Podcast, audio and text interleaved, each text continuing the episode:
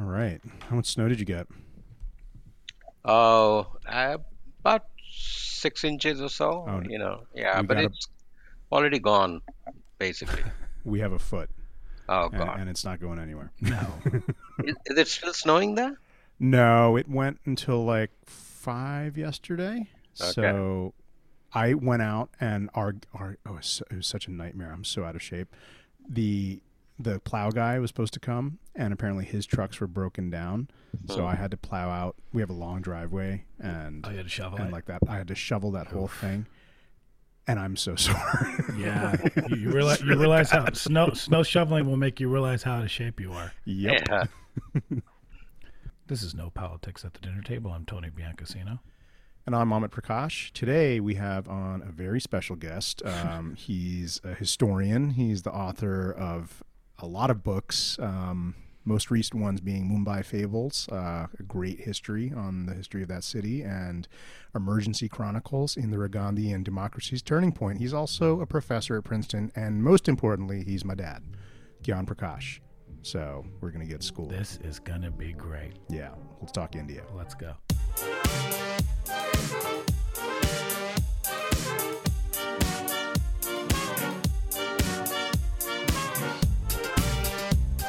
All right, so let's get started. So, Dad, I've been trying to figure out a way to get you on the podcast ever since we started, like years ago, and and obviously there's always reasons to talk. There's always, you know, India. You can always talk about politics and society in India, but from like basically late 2019 through this year, India has had like a banner year of like terrible things happen, uh, and so I thought. Uh, this would be the time for you to come in and try to explain all this to me. Yeah. us. So what's so terrible about India? well, okay, yeah. So, you know, um, so the, the the things that I wanted to get to today, um, and there there are four things, and I don't know if we'll you know fully address all of them, but maybe maybe we can. Um, but first of all, last year there's this revocation of Kashmir's special status in the Indian Constitution, so that's one. The next one is the CAA, the acronym of the Citizenship Amendment Act, um, which has been described by critics um, as having a sort of distinct anti Muslim uh, bent. Um, and then now, currently, we've got what some are saying is the largest organized strike in world history, where a quarter billion people uh, are on strike, either as farmers or in sympathy with Indian farmers uh, in India. And then there's you know sympathy strikes across the world as well. Um, and then finally, the kind of the craziest one, uh, which is a religious law, which is called the unlawful conversion of religious ordinance, um, of religion ordinance, which has just been passed in Uttar Pradesh, which is a large state in northern India, very populous. That's basically based on a on a conspiracy theory known as the love jihad um, conspiracy theory. Right. So the the the thing that I I've no, noticed about reading about this stuff is that they all seem like they're pretty much connected, right? And it's obvious that they are connected because it's one government doing all this at around a similar time. It's this party in power that's you know pushing all this stuff. So there, there's obviously some connection there. Um, but before we talk about this discretely, then maybe I think it makes sense to maybe set up who this party is and why they would be doing such things. So if you could talk a little bit um, about the origins of the current party in power, uh, their political trajectory, and then also maybe their leader today. Yeah. so the current ruling party is the Bharatiya Janata Party, which known as BJP, uh, which roughly translates as uh, Indian People's Party. Uh, the origins of this party goes back to actually 1925, um, and there was an organization called the RSS, the Rashtriya Swayam Sevak Sangh, or National Volunteers Party, which was set up um, as a Hindu nationalist party. and the founders were uh, basically all admirers of the Nazis and um, Mussolini. Um really, the German inspiration was there from the very beginning, and their agenda was to think of India in similar terms, where India would be defined as basically uh, a Hindu nation and the Muslims would be treated like Jews uh, in Germany. They would be treated as second class citizens and they would be allowed to be Indians only if they accepted what they called Hindutva or Hinduness as their primary cultural identity.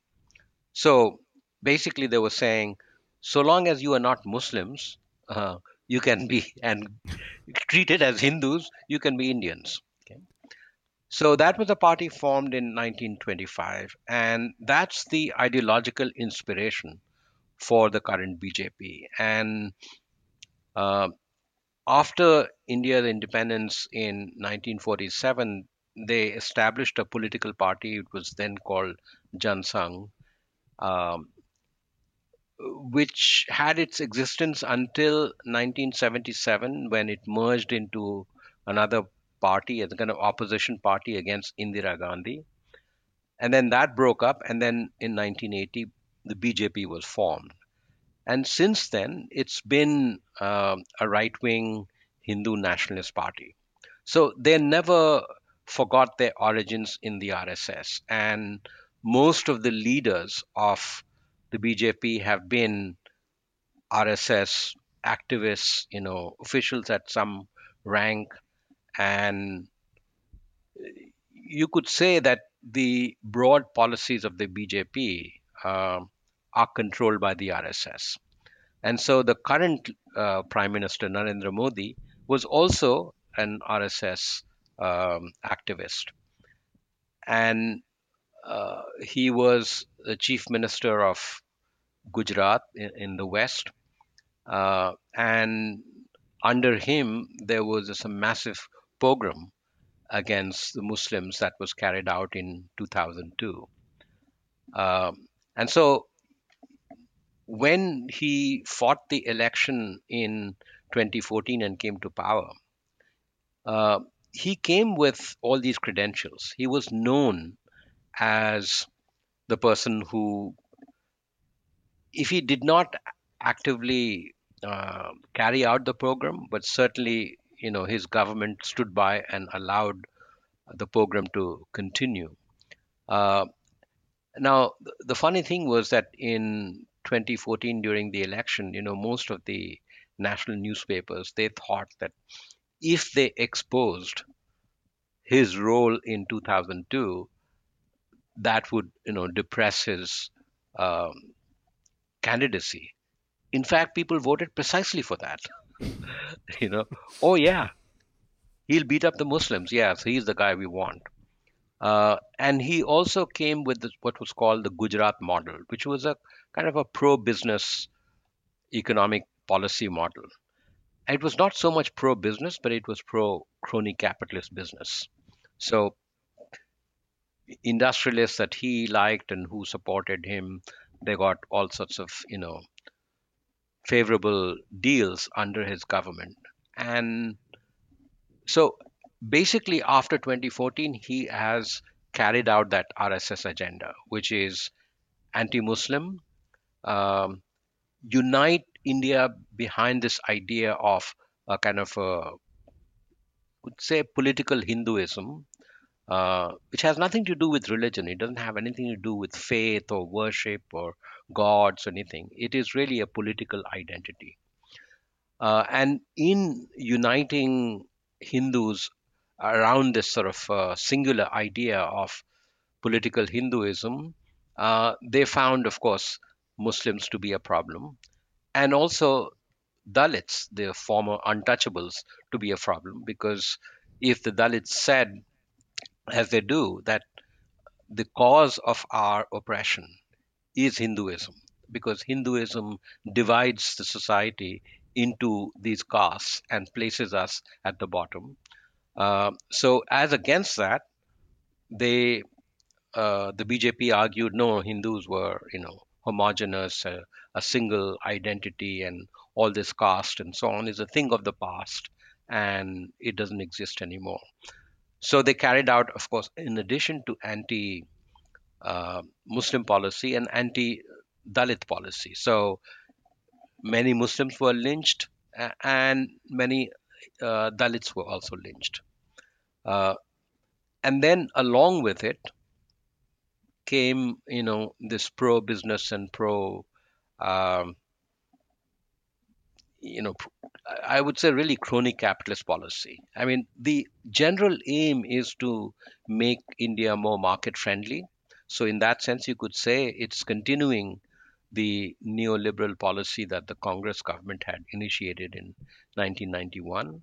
Um, but it's doing it uh, more single mindedly and in favor of particular big businessmen like the Ambanis, you know, uh, and there's another group called Adanis, and these are the people who now own a lot of media, uh, television media, and so he's got media under his control. It's not formally under control, um, but they really sing his tune. Um, and in order to really enact his policies, um, he needs autocracy. So the only way he can carry out his policies against Muslims, against Dalits, pro business, is to uh, assume more and more dictatorial power. Because, you know, uh, people say offhandedly that, you know, he's very popular and, you know, BJP is the dominant party.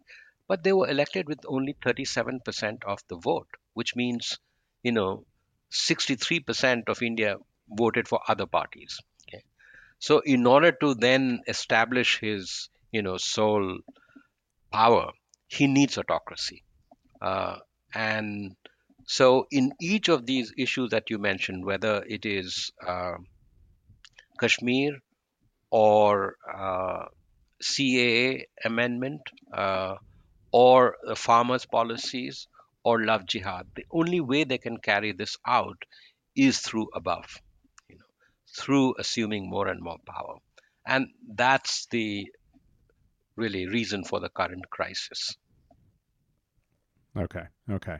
So I have a, a couple of questions that emerge from that. So one thing um, that I've read about, and, and in in terms of the argument that that Modi is just the sort of foam on a large populist wave that there is this sort of very popular base support is that unlike say other right wing parties and perhaps this is and you maybe you can speak to this is that it seems like what's unique about the BJP um, is that first of all it's been around for a long time right? That it's got this sort of longevity um, that the only other party that I can think of that's sort of founded around the same time that also has a sort of right wing bent and sort of politicized religion is the Muslim Brotherhood in Egypt.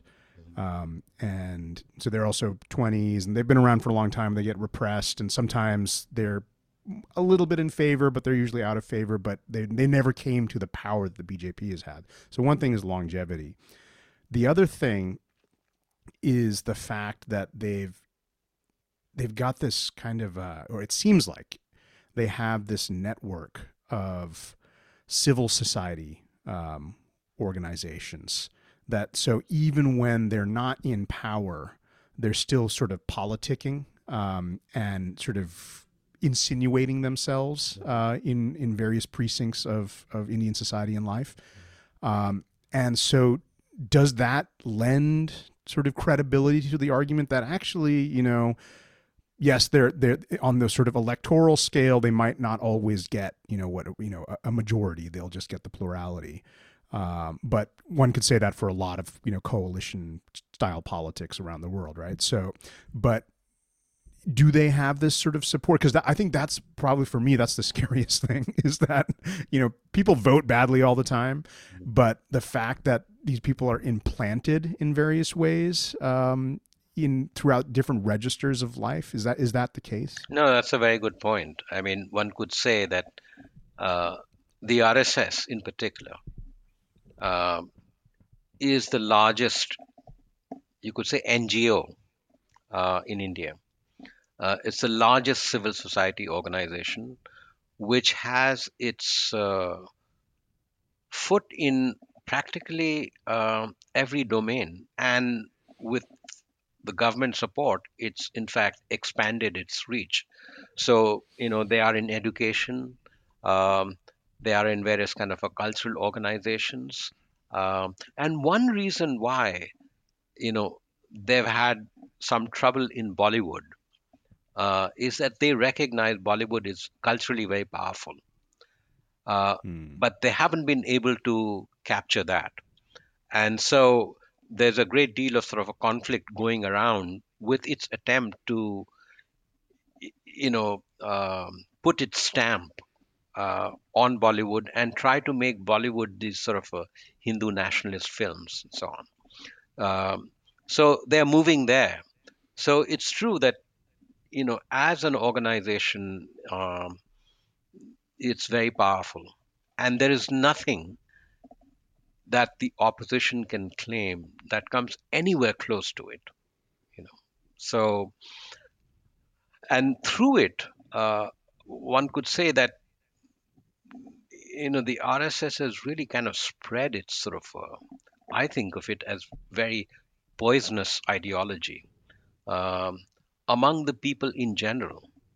So much so that you know i mean you speak to some relatives and whom you never thought would sort of entertain such ideas they're suddenly like you know trump supporters you know like um, you know completely sort of blind. Uh, they will not entertain any question about the present government. And if you say anything you'll say wow you're anti-national.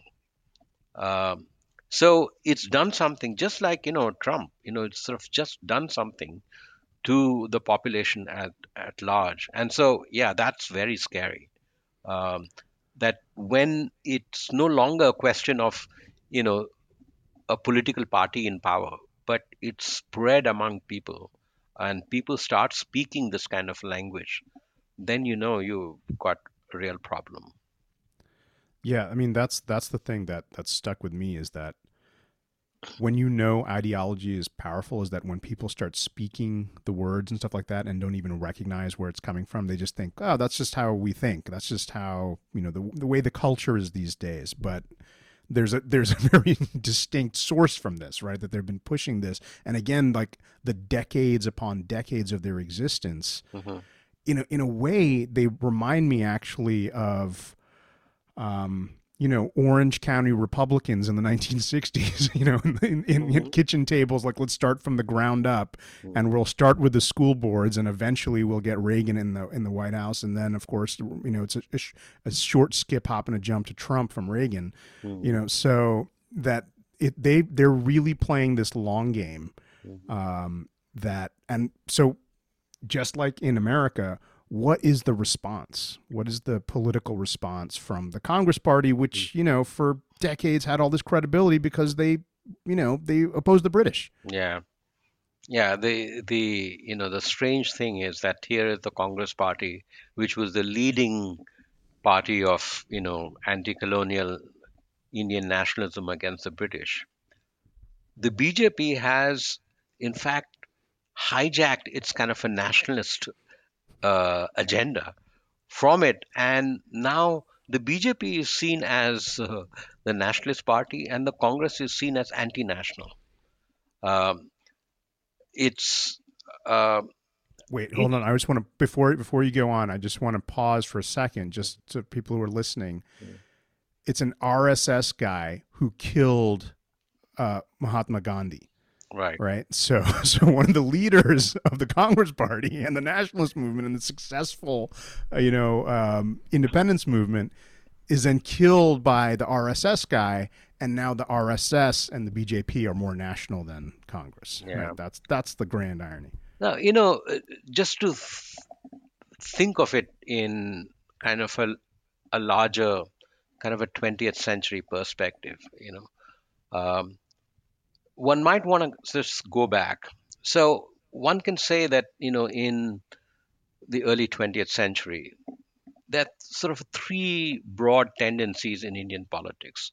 One is the Congress led nationalism, which says, you know, you may be Hindu, you may be a Muslim, but you are Indian first.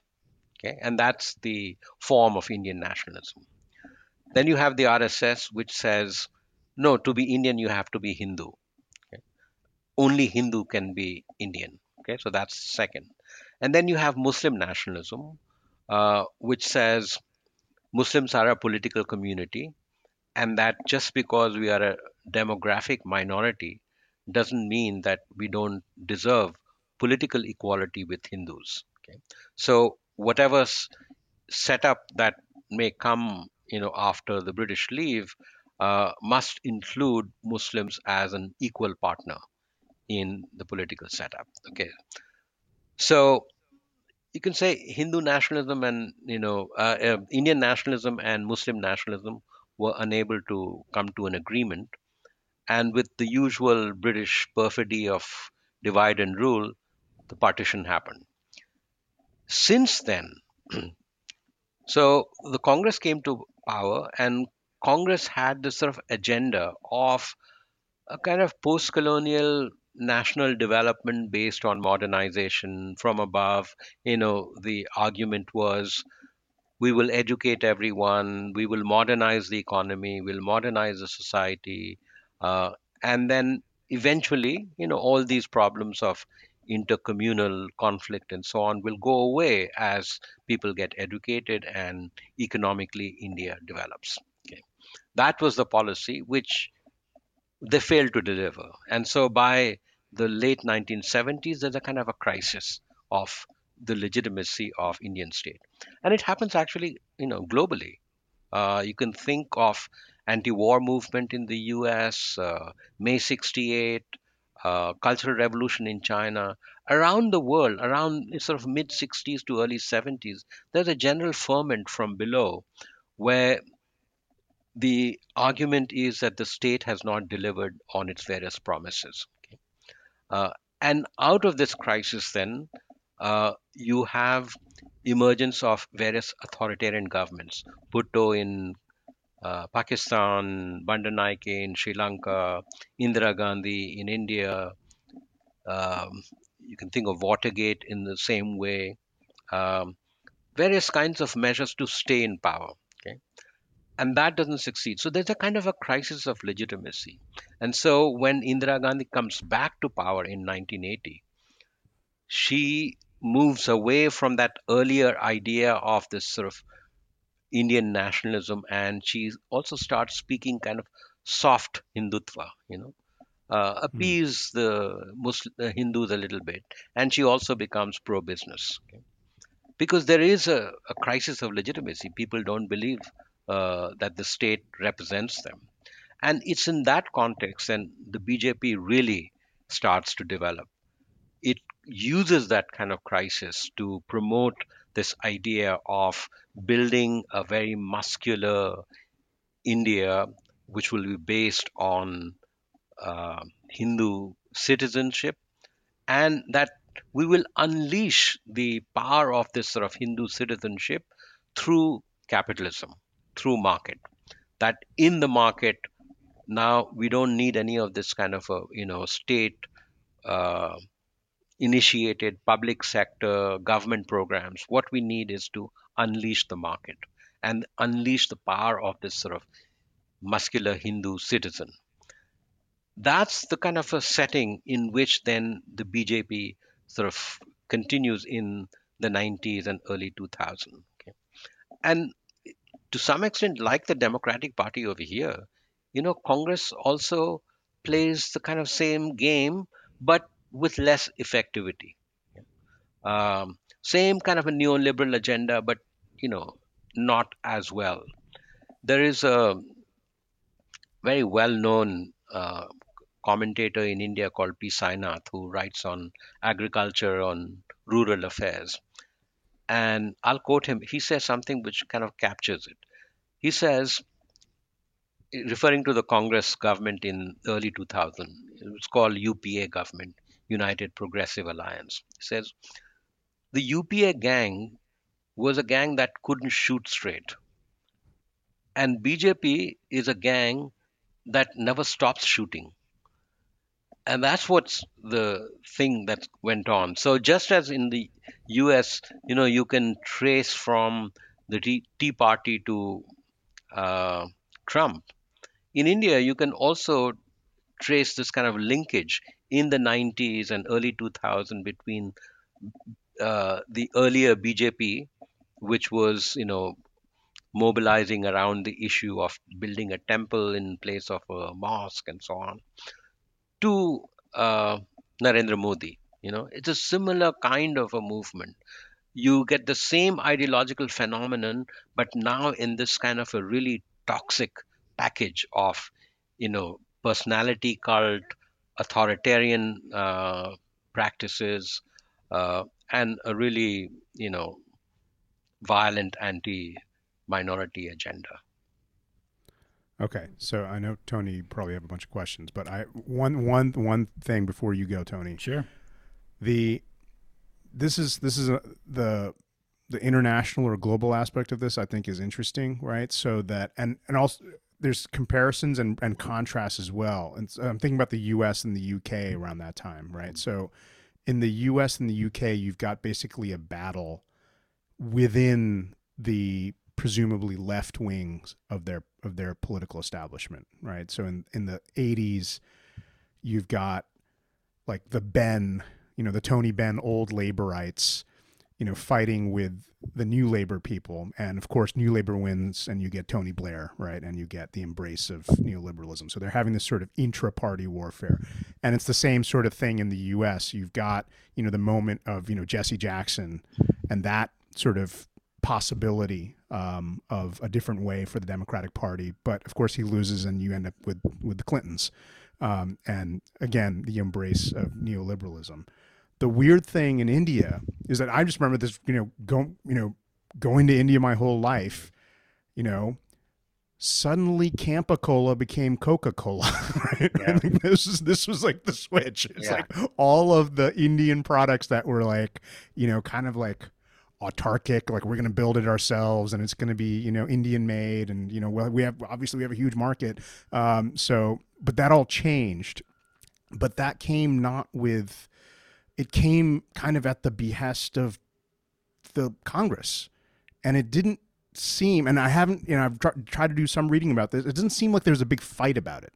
They just kind of drifted in that direction and what does that say? Like, do they not have like a? Is that kind of also why they're not that appealing? Is because at least the BJP, you know what they stand for, right? It's pretty clear what they believe. And with the Congress by the 80s and maybe by the 90s, is it's kind of more slippery about you know what is it exactly that they believe. Yeah, I mean, it, it's it's a question of what does the Congress Party stand for, uh, aside from the power of the Indira Gandhi family. What does it stand for? Now, in the 80s, as I said, you know, Indira Gandhi moved towards sort of soft Hindutva and pro-business policy, and then under her son Rajiv Gandhi, they moved towards, you know, he in fact he had a um, a coterie around him, which and they were called the computer boys. So these were people who came from telecom and computer and IT industry, and they were going to modernize India through market and new technology and so on.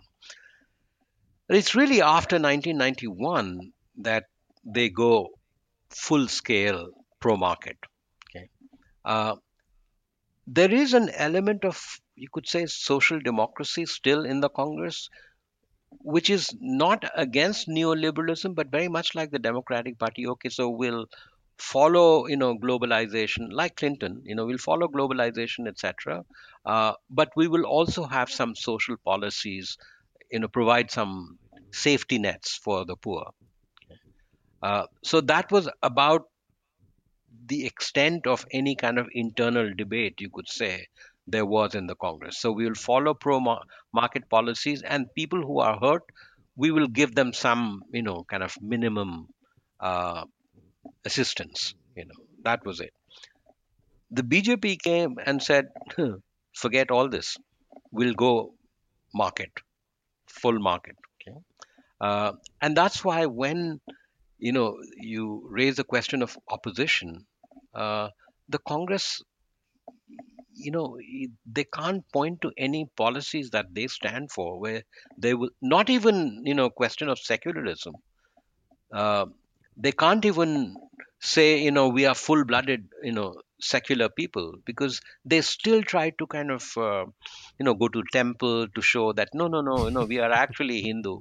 Uh, so it's like This is Michael Dukakis riding around in a tank. yeah yeah. So what do you stand for?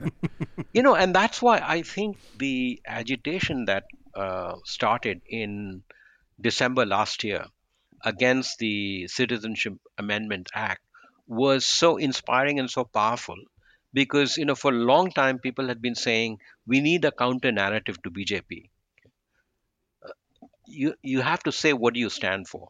And there was this kind of a counter narrative that was emerging from the street.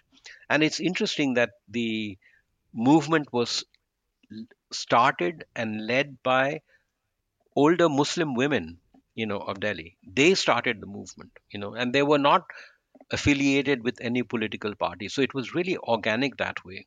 And they were saying we want equality under the constitution. So it was really you know taking the constitution on, onto the streets you know really constitutionalization of everyday life. Um, you know people were reading preambles to the constitution at these various you know demonstrations and rallies and so on. So it was really powerful that way and you could see something emerging. And the bjp was really you know uh, taken aback. They didn't realize i mean they had won the 2019 election with such you know margins that they they became arrogant and they thought well we could do anything. So they did kashmir and then they did uh, this amendment act. And so they were taken aback and then corona happened. And the bjp took that opportunity to sort of really crush uh, the movement and you know put everyone in prison and and so on. Uh, so and now once again we see with the farmer agitation uh, again something organic sort of happening and happening outside the established political parties you know. So it seems to me that if the opposition is to come and is to succeed it'll come outside the established political parties.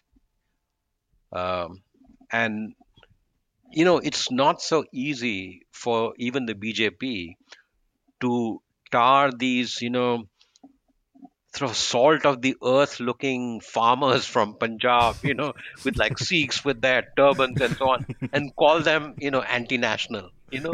Hey they are you know they provide the bread basket you know. You can't call them you know anti-national you know foreign agents and so on. So they've tried it but it's it's very difficult to do that. And so you know i, I was just talking to someone uh, from delhi this morning and um he he was saying that you know it's uh, amazing to see the resolve of these farmers who've come. Uh, and you know they are determined. And they they are simply saying to the government you simply repeal the bill. Repeal the law.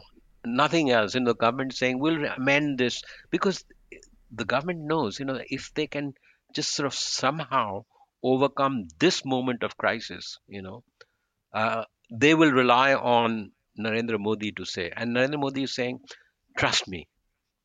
Trust me. Because you know i am one of you. Uh, and they're saying no. If you are then you just repeal these laws and then we can talk. Yeah, it's kind of like when when Trump tells uh, African Americans to trust him. yeah Or, or or people in Alabama think them and Trump are are cut from the same cloth. It's hilarious. yeah yeah Um, I got a couple questions. Yeah. So, um, one is how many political parties are in India oh uh, active? I mean, you know, like you know, ones that can do something. well you know I'm sure there's hundreds, but the at the national level yeah, there's the BJP and there's the Congress, but Congress is now so enfeebled that it's hard to even place it in the same category as the BJP. But it is the only really credible national party. Uh, then you have a number of regional parties. Uh, and and they are very powerful in particular regions. And in particular regions they uh, also hold power. Uh, they are you know run the state government.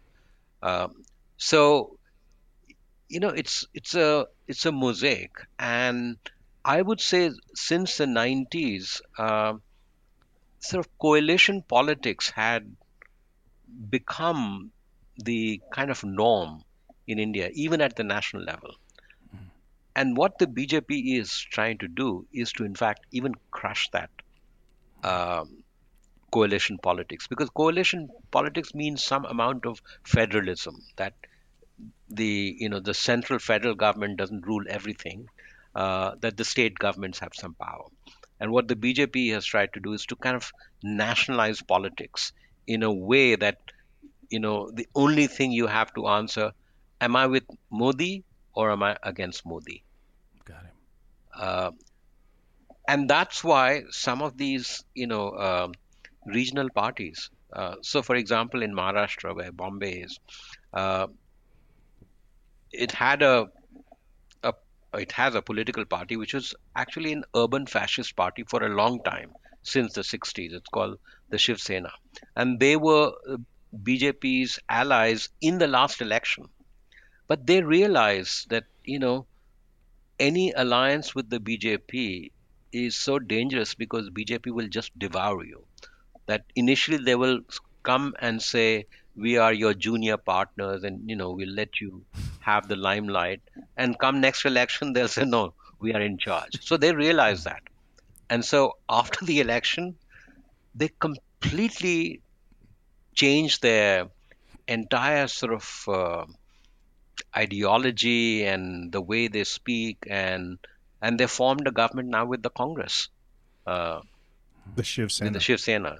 I mean, Wow. you know, my friends in Bombay, they're doing cartwheels because, you know, all their lives they had spent, you know, opposing the Shiv Sena because it was such a fascist party. And now suddenly that party is against the BJP. Wow. wow. Let, let me ask you a question. As a historian, what do you. Th- I'm going to phrase it one way and then I'm going to change it. Is there, in, in, in your opinion, more nationalism worldwide than any time in recent history? Or um, is this just always going on, but technology now makes it feel like, you know, German nationalism, Poland, uh, Hindu, um, American, and it feels like everywhere. It's not just Trump; it's everywhere. There's these uprising of nationalism, and it's terrifying. But is that is is that normal? Um, no, I mean, I think you know it's um, it's true that you know what's happening in India is not confined to India. It's kind of global, and that um, you know you can see in Brazil, you can see in Poland, see in Turkey, you can see in you know all over Brexit. Um but what is different about this kind of resurgence of nationalism is that it's very different from the, let's say, early 20th century variety, where you could say the early 20th century uh, was of a kind where, you know, which political scientists call um, civic nationalism. That way it was based on some idea that in the public sphere, uh, we are all equal, uh, regardless of race and religion, gender, and so on. It may not have been fully realized, but that was the at least ideology. And that's the way Congress uh, in India was also.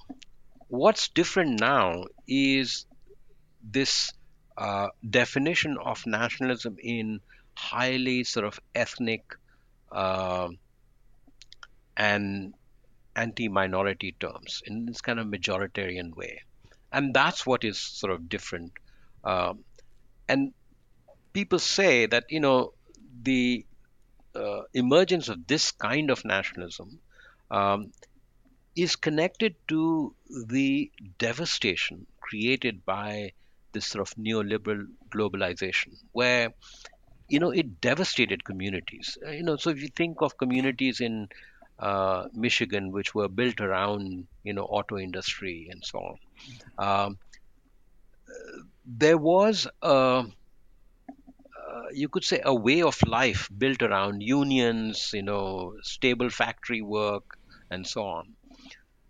When that was destroyed, uh, and you know, and you can hold kind of Democrats really responsible for it, and particularly with NAFTA and you know, and under Clinton, it devastated its communities, and so then people began to ask, okay, so if our life is no longer defined by this stable form of life, um, what is it defined by?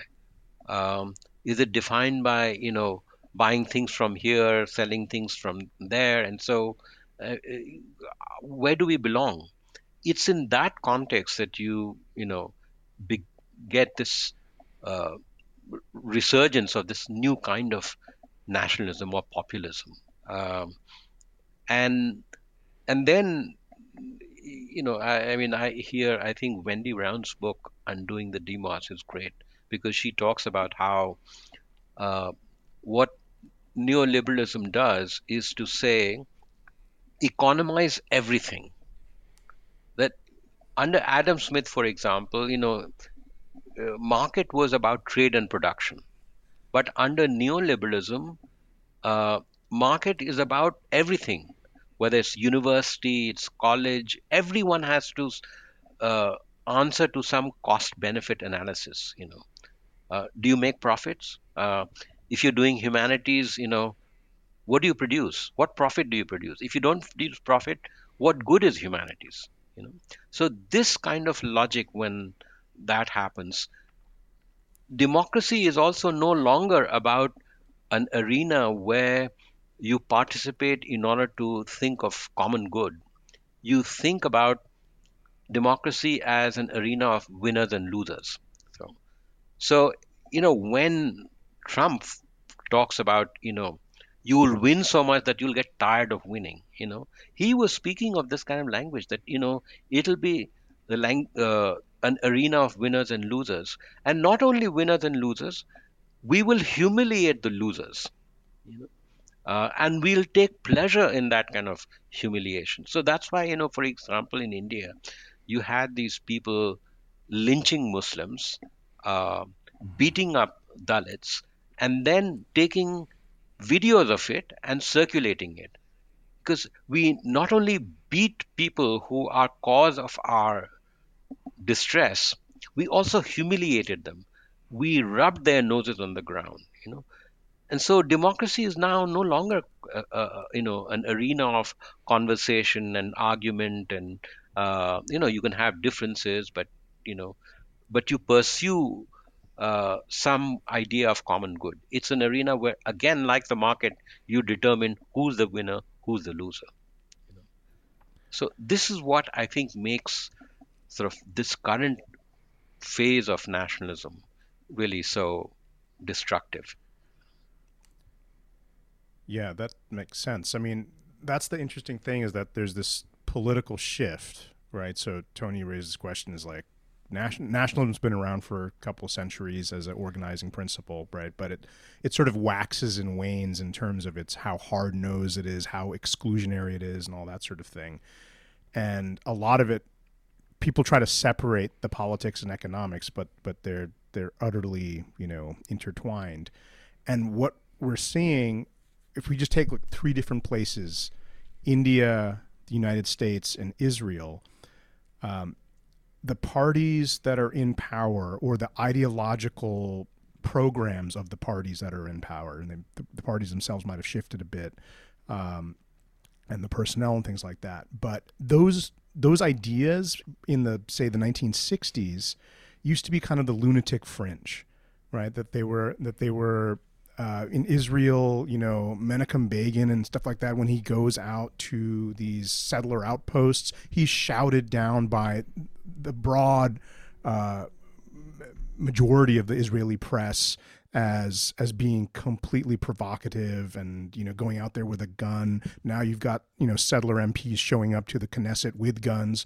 You know the the the the shift is is so huge, and it's the same thing when you think about the Barry Goldwater kind of movement in the '60s, which was also seen as kind of oh, those are right right wing crackpots. They're so crazy. They're the you know the John Birch Society people, and you know now we've got QAnon who who has representation in the U.S. Congress, yeah. right? Um, and and in the same way, right? That that we could maybe it'll be a little bit a different story, but also you know Congress in the 1960s is a dominant force. It's not the BJP, right? They're they're they may have some regional power, but they they certainly do not have a, a, a national platform.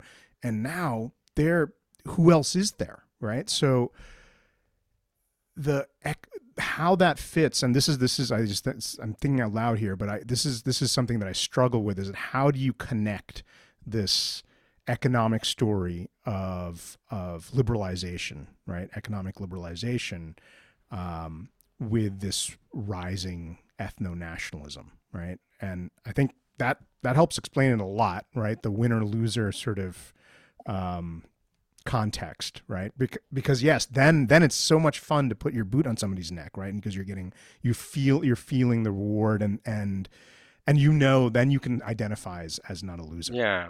Right. I mean when you when you move to politics where you think that your future and you know your condition in your future um, is not connected to uh, you know people around you people of uh, your community and that politics is about you know doing something about that community. Uh, but is about finding who's responsible for your uh, current condition and punish them. That's when you get you know really this politics of us versus them um, on steroids, and then that's when you get QAnon. That's when you get people saying he is responsible. They stole my election, and and we're going to teach them a lesson. Then you know democracy is not a, a kind of a common venture. It's really a, a combat zone uh, where you fight against your enemies. So you know, if you, I mean, the really here the challenge is how does one think of um, a politics that will uh, confront this and change it. And I think here it is really, uh, you know, it cannot be just an economics based politics. I mean, I don't think Bernie Sanders in itself will work. Um, you have to think here something that brings Bernie Sanders and Martin Luther King together in a kind of a single language, and you know presents uh, uh, an an alternative and, and and a counter narrative that is expansive. And one of the things that you know um, people say. Uh, I'm talking about Trump. People say no. a lot of people are saying. but you know, I, have read that you know um, you read accounts of even uh, these gangsters, you know, when they're talking. But the gangsters also talk about uh, meaning of life. You know, what matters. You know, something greater than themselves. Uh, so any kind of politics that you know speaks and invites you to think about something greater than yourself um, has some you know potential, you know, and so so far the Democratic Party has been so um, even the kind of progressive side has been so uh, fixated on certain kind of policies uh, will give you, you know, this, uh, you know, um, collection of policy A, B, C, D, E. At the end of it, it's like, what does this all mean? You know, uh, what is the kind of a vision that you know the Bush seniors would talk about the vision thing. I mean, what is the vision here? You know, what kind of society, what kind of future are you projecting? It's the same problem with the Congress too. You know, they will oppose a particular policy of the BJP here, a particular policy of BJP there, but saying, but what do you offer? You know, and I think people in general are responsive to that kind of uh, you know broad, expansive. Uh, vision of the future. Uh, and I think any politics of opposition to this kind of nationalism has to offer that kind of uh, expansive, really ambition about the future in order to confront this, you know, us versus them. Yep. I agree. You're seeing it kind of go on with um, some of the young younger people in the Democratic Party right now, the real progressives. Yeah. And yeah.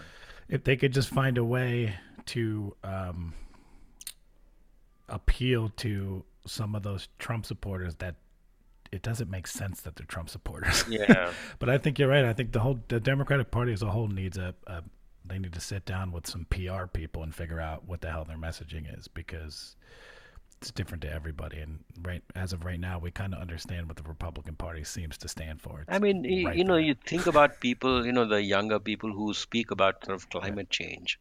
Uh, yes. And they're really thinking in kind of planetary terms. And when you are able to really appeal to people at that level and say, you know, this is not just about now and the next quarter it is about really the future. And if you can mobilize on that basis, I think that's the only way. Uh, otherwise, you know, you will constantly be thinking of, okay, you know, maybe we'll win in Georgia, but you know, in uh, New Hampshire, right. we'll do something else. You know, it's like it's terrible. right. It's terrible.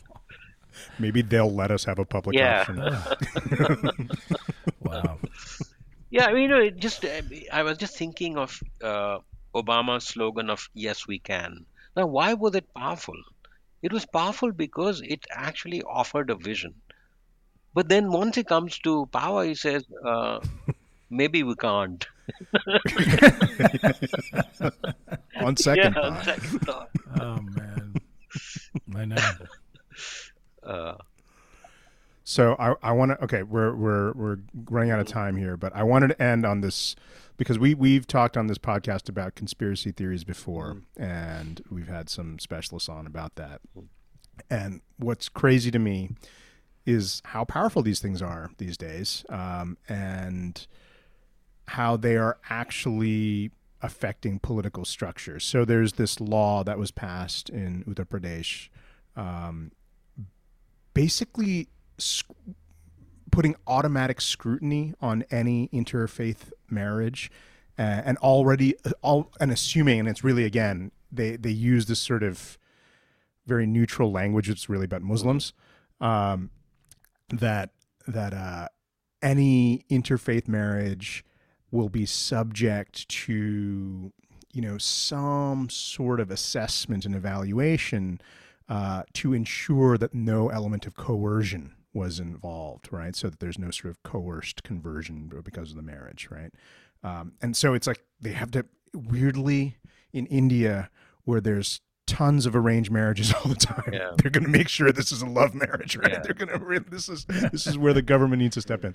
Um, but um, so how do and now I've heard that at least four other states also have the same law. Um, the in in I guess the BJP must have their version of ALEC where they can just circulate right. these laws and spread them around. Um, so so how how does this travel? Because again, something that was seen. I read an article about this in 2009. This love jihad mm. thing, uh, and it was kind of laughed at It was like these people are crazy. Yeah. you know? I mean, they're nuts. And then now one of the most populous states, and smack in the middle of India, um, that's the law, and they're arresting people.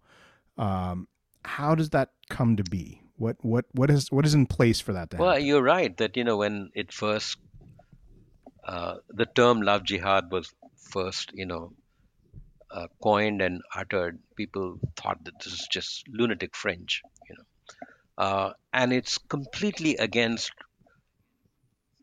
you know even the most restrictive reading of the Constitution about equality of religion and so on. I mean, and if there were a real constitutional test for it, it would not survive. Uh, and it's not surprising that you know they haven't actually enacted laws but passed ordinances uh, because they know that once they pass this law, it will not stand. I, I'm not even sure whether they can pass this law, you know. But when you have the lunatic fringe now in power, you know, they realize that the only way they can enact these things is through some form of autocracy, you know. So, uh, and this is another way. I mean, it's not as if they are actually concerned about uh, stopping interfaith marriage, but they're using it's a dog whistle. You know, it's it's it's a way to again consolidate sort of this Hindu unity. Uh, so, uh, I mean, I think at the popular level, it'll find it very difficult to win acceptance of something like this because it this seems like really beyond the pale. Um, and and that's why you know they've done it through ordinance, you know. You know these guys are also very cynical. They they will you know this ordinance can only last for six months uh, unless it is enacted into a proper law. So if it uh, lapses after six months, it doesn't matter to them. They may uh, reintroduce it as an ordinance in a slightly different language uh, and have it for another six months, uh, but mainly as sort of propaganda. I mean, one of the things that I find, you know, very uh, many things, but one thing that I find very useful in uh, Hannah Arendt's uh, writing, where she talks about propaganda. She's she says, "What is propaganda aimed at?" And that the fascists engage in propaganda because they know that there is a substantial amount of population that is not with them. Okay? And the only way in which they can gather support from them is through propaganda. And so this is what I see happening over here. It's another way of, you know, this sort of Hindu fascist propaganda um, aimed at people who are not with them. I mean, people with them, they don't have to worry.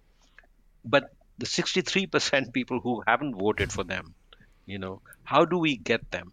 We get them by saying, look, you know, these Muslims, as usual, they're Hindu women. And it is very gendered. It's not about, you know, um, the men. the men. It is really our Converted, yeah. Hindu women are, you know, in danger. I mean, this is so classic. You know, this is, I mean, from the U.S. South with all this lynching. I mean, it's the same thing. You know, our Hindu women are in danger, and because of course they have no mind of their own, uh, and you know they are uh, under spell of these. And this is the other thing that a sexual kind of anxiety. Uh, just like there was about the blacks, you know, that these Muslim men, they're kind of maybe more virile than, you know, Hindu men, and they uh, somehow bring these Hindu women under their spell. So we have to protect them. They don't bring the love; they bring the love Yeah. jihad. Oh my god! Wow. Well, Wow, let's all right. before we wrap it up on yeah, it. yeah, yeah. Quick, quick question. How do we feel about the Sixers, and what do you think about James Harden coming to town? Possibly. Would you give up Ben Simmons? No, I would never give up James uh, Simmons for Harden. Ben Simmons. Harden, even like he may last for another two years. That's it. And you know, he hasn't won anything. Right. So That's true. But Ben Simmons can't shoot the three pointer. Yeah, but he can do so many other things. You're selling me here. I was kind of ready to get rid of him. As a real Philly fan, if you're not if you're not winning championships, we get rid of him. He's fired. So I'm ready to just get the revolving door coming in. Okay, we're gonna keep Ben uh, Simmons. Uh, All right. Okay. Dad, thanks for coming on. Yeah, on. thank you so Okay. much. it's been a long time. We've been wanting to Yeah, get you on. well, great pleasure. Yeah.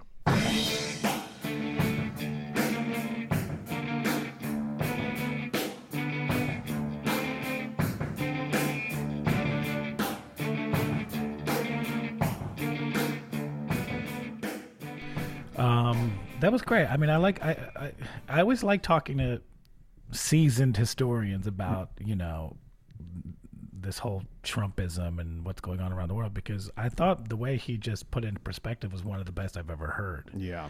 um, of of what's going on and why. And it just seems when you hear someone like him talk, it's like, oh, that makes sense. Yeah. Yeah. No, it's Let's hard to put all that together, right? It's like, oh, yeah, you got to pull from a lot of different places, right? and it's happening all over. You know, I, I did want to. We're just running. We're running out of time. I'm back on, but I did want to. I wanted to talk to him about the the border and the conflict with China.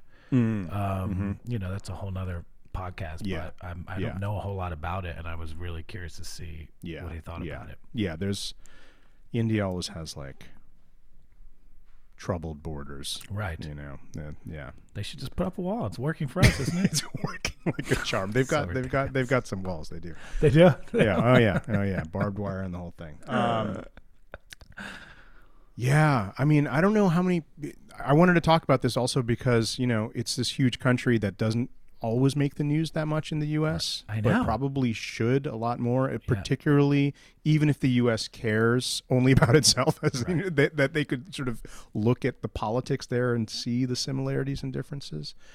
It's a shame. I mean, Well, we're too fixated on China right Yeah. now and, and Russia, you know, hacking our systems. And, The BJP, man, like you, you, if you never heard of them, you'd be like, "That's a promising name, the BJ Party, right?" And like we Yeah, can all get yeah. behind that. But no, that's not what they're about. They're horrible. Do people call them the blowjob party? to I wish. I mean, that's you know, if I was like this, if. I was like a Ah, fifteen-year-old kid and I read, Blowjob "Oh, the BJP," eh?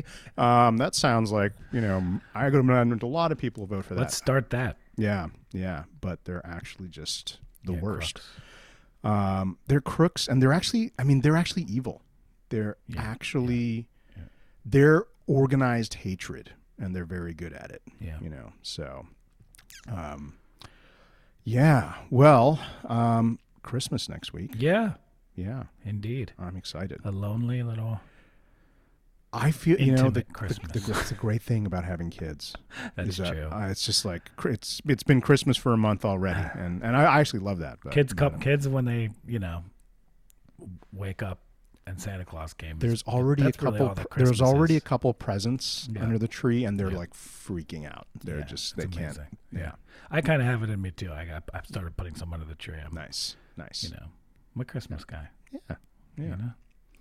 All right, so we're, we're going to take next week off. Take next week um, off. but we'll be back. We'll be back after. Yeah. and and definitely in the new year. So Definitely. we sold some more shirts. Sure You'll be did. happy to know. Um, we've we've got thirteen or fourteen left, so they're still out there if you're that's interested. Um, you should be. You should be. Um, but yeah, yeah. We're going to be making our donations this week to both these organizations, uh, Operation Restoration. Good way to end of the year. It's it's a great way to do it. So, yeah. Look at us. we're good people. Look at us. Okay. no politics at the dinner table is produced by Amit Prakash. Um, we have great uh, artwork on our social media by Mike Kin, uh, who's doing some great stuff. I loved his Jeff Bezos Yeah. one. It was just so. It's like, Yeah, hey, there, is- be another this- one coming for yeah. this. I, I'm, I'm I'm thinking love jihad. Yeah. Yeah, or like you know the older professor beating the younger professor. Yes, lean in on the dad thing. Um, cool, man. Well, we'll uh, we'll see everybody after the break. Yeah. Yeah. Have a happy holiday.